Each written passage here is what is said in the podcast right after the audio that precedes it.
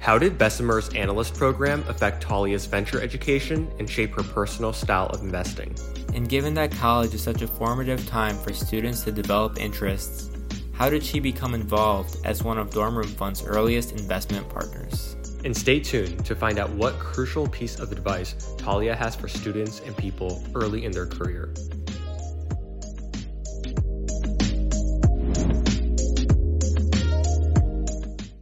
Hey, everybody. Welcome back to the Dorm Room Fund podcast. My name is Daniel Abul Hassan, and with me, as always, is my co host, Andrew Shu. Joining us this week is the amazing Talia Goldberg. Talia joined Bessemer in 2013, where she has become the youngest elected partner in firm history. At Bessemer, Talia has partnered with countless startups, including Discord, Teachable, ServiceTitan, Dashlane, Pinterest, and many, many more. Talia graduated from the University of Pennsylvania, where she was a founding partner at the Dorm Room Fund. We're so excited to have her join us today. Talia, welcome on the podcast. Thank you so much for having me. It's awesome to be here. Let's jump right into it. Being that you are a founding partner at DRF, could you talk about your experience first joining the community and how that ecosystem helped spark your journey into VC?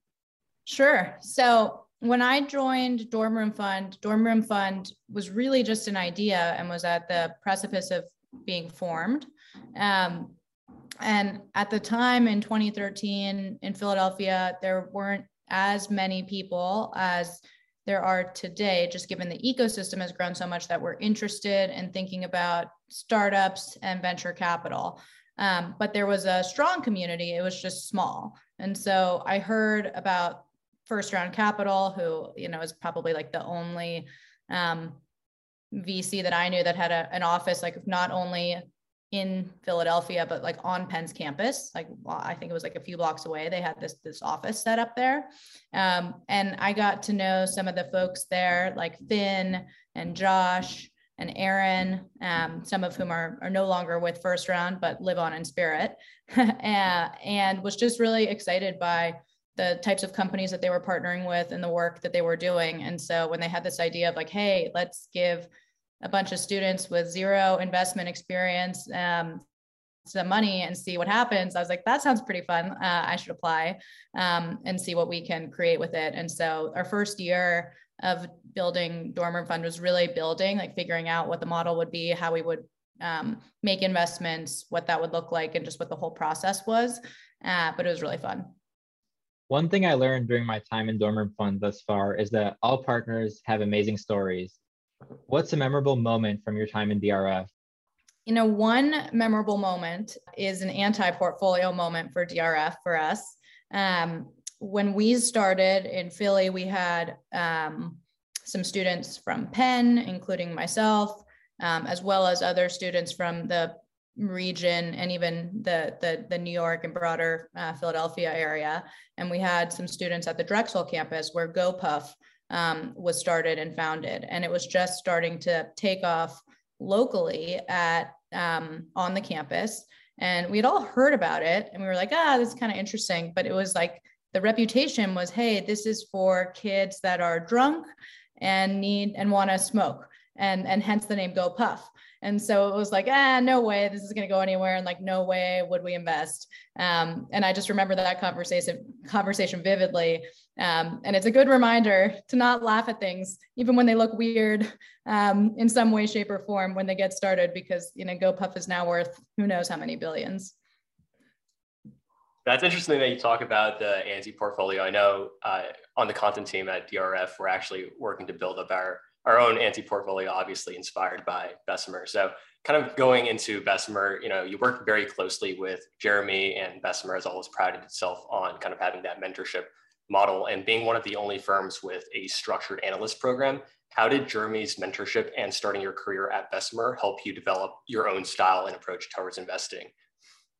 Like anything else, I think practice makes you make practice makes perfect and so the more you do something the better you can get at it um, i think that's very much true for investing while there are people that are great operators and i've done really well starting companies or founding companies doesn't necessarily mean they're great investors if you look at the history of the best investors in venture capital they have really weird backgrounds like mike moritz was a journalist um, jeremy my colleague was like a born and raised venture capitalist effectively as well. Like it's all over the map. And so I think the message is there's no one path. Um, but the analyst program is was set up to really be focused more on sourcing um, and finding new investment opportunities and building out what we call internally roadmaps. So they're like investment theses where you have to start to think critically, like where are the really interesting next opportunities going to be formed? How do I get up to speed and get really smart on those spaces and then find um, the best companies and help to promote them internally? And sometimes um, uh, having some of our best roadmaps and best ideas have often come from the analyst program. Um, in fact, Twitch uh, is a great example of it, where one of our one of our analysts at the time like saw this thing that was just growing really fast twitch and everyone thought it was crazy that you would watch other people play video games online. It was like what, what are you doing? Um, it was totally not normal yet in this country. Um, but like part of that was kind of building the conviction around uh, the thesis around esports and gaming and seeing his conviction in it that led to that investment. So the analyst program has been a big staple of Bessemer, both for finding new deals and making new great investments, but also for developing partners like myself, like my colleague Brian, and, and many others internally that have grown up at the firm. Um, I started to work with Jeremy actually more when I became an associate at Bessemer. The analyst program is is horizontal. You don't work just in a mentorship model, but once you mature beyond the analyst stage, you do. And I think that's a really important model because I call it full stack venture capital. You see everything. You're not just working on diligence. You're not just working on sourcing. You're not just helping portfolio companies. You're expected to do it all.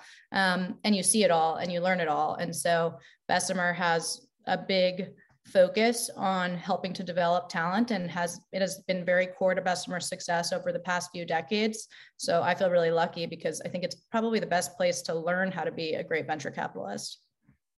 So on that point of, you know, personal development and doing these investment theses type of work, I know you wrote a piece with Gabby Goldberg and she mentioned how important your mentorship was in her personal career and she's been crushing it in Web3 and, and a rising star in venture.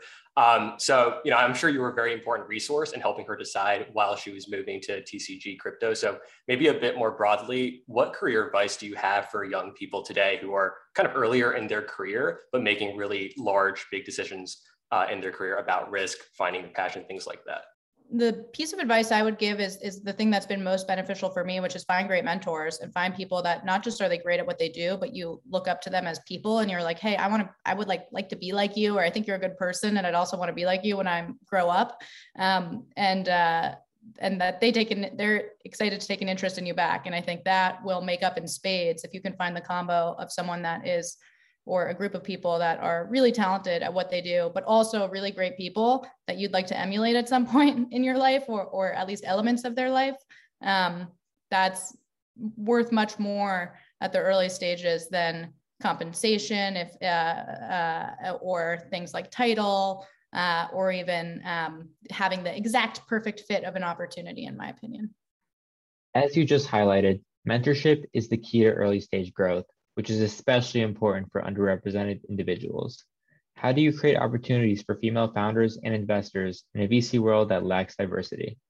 So, I spend a lot of time doing various mentorship related uh, programs for women in venture capital. And part of that is because I had a lot of, uh, I benefited a lot from some of these programs and just people who were willing to take an interest and reach out uh, or answer my emails when I reached out and start to get to know me and talk to me.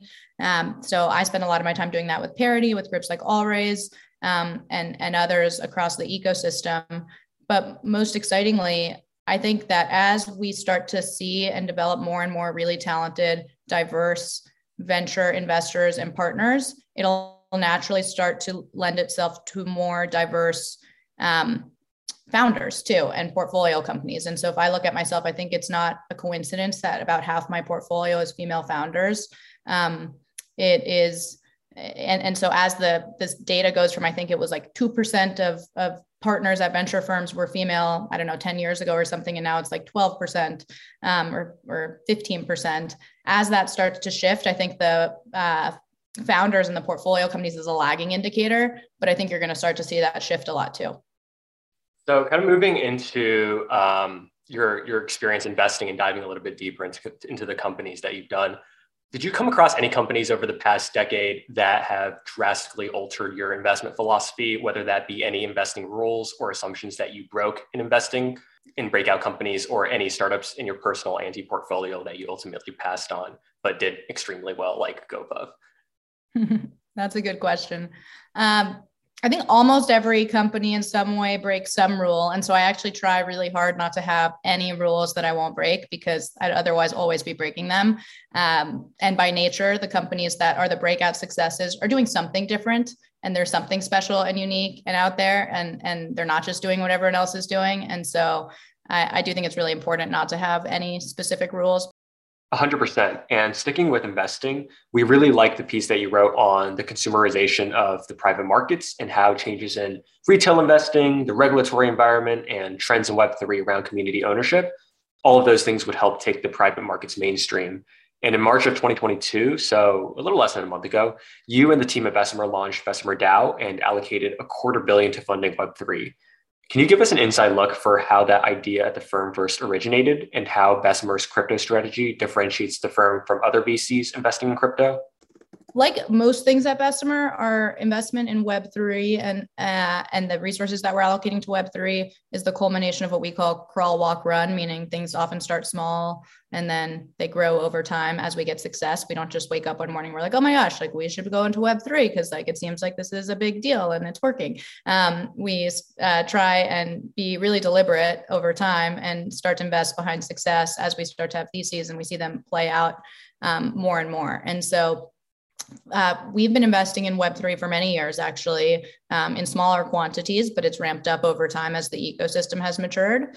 And uh, we also believe that the this is that this has the potential to be, or already is, a fundamental shift in the market and shakeup in the market, where there will be a lot of new types of businesses created, new market structures, and where a lot of the existing incumbents will be unable or unwilling to compete um, at this phase. And there have been a number of different instances in which this has happened throughout internet history. You can look at um, the advent of the PC era and the internet and mobile, where the whole landscape shifted really, really quickly. Uh, and we see the same opportunity in Web3.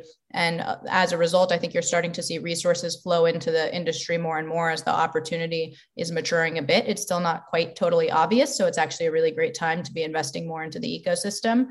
And we wanted to build uh, a fund and, and, and have a or we wanted to allocate a certain amount of our fund and our resources and our time to in not just investing and partnering with companies and entrepreneurs in that space but actually in a way that much more embodies a lot of the ethos of that ecosystem and is community first and community led as well. And so sort of like Dorm Room Fund in many ways is like a decentralized venture firm. I could you could think about it with with a lot of different people all over different campuses. Um, I think uh, Bessemer wants to tap into a lot of the power of the community and the ecosystem uh, to help with everything from portfolio services and support. So helping with kind of talent matching and um, investments and sourcing and helping to find new investments and um, partner on new investments with community leaders and with the ecosystem in a really open and transparent way. So we're just getting started in it, but um, stay tuned for more over the coming months. Yeah, for sure. I really like the comparison with DRF and kind of on that note, back in 2012 when you were a college senior, um, you said that college students have an advantage as students because we know our peers and we live with and around them. And now with early stage venture firms hosting incubators for college students and student fellowship. I think Bessemer even has, you know, student fellowship and also uh, competition from these other college focused venture firms. Are there any initiatives that you'd personally like to see come forth with DRF? Or continue? Yeah, no, it's a really good question. I, I think DRF has an opportunity, and, and I think there are three things that DRF does really well. One, um, it's a great breeding ground for future venture capitalists. I think there's uh, now pretty long track record of a lot of different uh, partners at DRF that have gone into the venture ecosystem and become venture investors with some degree of success, um, if not a whole lot of success. And so that's really exciting. Um, second is that it is a great opportunity for finding you know new exciting investments the whole thesis started like all these great companies dell facebook were started in their dorm rooms Um, but third is that it's also just a really amazing community of people. Um, and I think the community piece is actually the piece where I think there's most opportunity to build more connectivity for Dorm Room Fund, the portfolio companies, just the people in those ecosystems with um, other venture funds like Bessemer and just the tech ecosystem, where you know we have a whole bunch of interesting portfolio companies that are recruiting. We have a whole bunch of um, interesting operating advisors and partners that are just thinking about these crazy, weird ideas. And we just want people to talk to about them and to like spitball and to tell us, like, you know, push on those ideas, tell us why that's crazy or why it's awesome and um, learn more from. And so I think having a blending of those communities a bit more is a really big opportunity. I actually think the biggest thing that I'd love to see from Dorm Room Fund is that you have to shift the narrative. A lot of times you'll have things like, hey, let's talk to this VC who's been doing it for 10 years, or, you know, I don't know, I feel old. But actually, I think the best ideas often start with people that are your peers. And like, this is the industry that is all about meritocracy and, and democratization and finding like, great ideas and whoever you are just run with it and go with it. At least that's the promise of this industry. And so i would like to have sessions where you all are pitching us on your exciting ideas and crazy things that you're thinking about and what's happening in your world because that would be awesome. Um, and i think we need to do way more of that and way less of this. We'd love to do that. When we were researching for this episode you said on a prior podcast that excellence is very much so related to personal growth and betterment so, in the pursuit of excellence, whether that be in your personal life or in venture, what's an area of personal growth for you in the past year? And what's an area that you're looking to improve on in this next year? This next year, I had two New Year's resolutions. I actually tweeted them. I'm trying to hold myself accountable. I've done an okay job um, on one of them. The first is that I wanted to stop snoozing in the morning. I'm a I'm guilty of pressing snooze regularly when I wake up. And it's just it's terrible. Like I might as well sleep an extra 30 or 40 minutes, or I should just get up. Uh, and so I, I am making a big effort to stop doing that and to just get out of bed when I want to get out of bed. Uh, and second is to have 10x my positive vibes. And I think that this is a really big, a big one and one that I'm actually super excited about how it's been going so far this year. But I think so much of my life is so lucky, so fortunate. I get to spend my days talking to awesome entrepreneurs and people and working with great companies and, and learning from amazing entrepreneurs and, and colleagues. And yeah, there are problems and it's busy and it's hard and there's times that things are really anxious. But at the end of the day, like when you bring the energy other people also bring the energy and so it becomes like a mirror and it's super fun and i think it just has so many benefits to mental health physical health uh, happiness uh, and and perspective so that's probably the biggest one for me i love those and are definitely like a couple goals that i could improve on for this year as well um, all right, so kind of wrapping up here. So my family is planning on making a trip to drive along the Oregon coast next year. And wow. I'm born in New York City, uh, lived in New Jersey, have a lot of pride about our pizza. So when I saw on your on Bessemer's website that you have extreme pride in the ice cream and pizza shops in Oregon, how they're the best in the world, I'm gonna withhold my skepticism a little bit and would just like to ask, you know, where are those shops in Oregon? Yes, I love this question. I love pizza. I'm super passionate about it. I lived in New York for a while. I did many a pizza tour of New York. I have all my favorite spots, went to all the top spots. New York, on average, has way better pizza than Oregon, but the best pizza is still in Oregon. Like the average pizza in Oregon is kind of shitty, but the best pizza is at this place called Apizza Scholls, A P Apizza Scholls, S H S C H O L L S, and um, just go report back let me know what you think. It's small. They make a limited amount of dough, I think, every day. So, you know, get there early and uh, enjoy. And then the best ice cream is at a place called Salt and Straw that was started in Portland, but now has locations in a few different cities, mostly on the West Coast, I think. Um, but there's now a few outposts in San Francisco and LA. And they have these crazy flavors like salted malted chocolate chip cookie dough and strawberry honey balsamic and tons of crazy flavors, but they're incredible and uh, unlimited samples. So you can try them all. Sure, they're very grateful for for that endorsement, and we'll have tons of new visitors and customers soon. Yes, I, I don't know. I think I'm like their I must be their most loyal customer. I think we eat it every single night almost, and so uh, it's uh it's part of my 10xing positive vibes is having more salt and straw. you yeah, you are their recurring revenue that they seek in software businesses. They need a they need a loyalty card. If if anyone there is listening to this, please get a loyalty card. Yeah, we're gonna we're gonna D, like we're gonna DM them with this episode or add them on Twitter, so we'll be sure they hear this. Awesome. Yeah, Talia, you're definitely speaking my language as well. Thank you again for making the time on behalf of the DRF family. It's been a pleasure. Thank you all. We hope you enjoyed this episode of Office Hours. To learn more about DRF, visit our website at dormroomfund.com. We'll see you back here next week.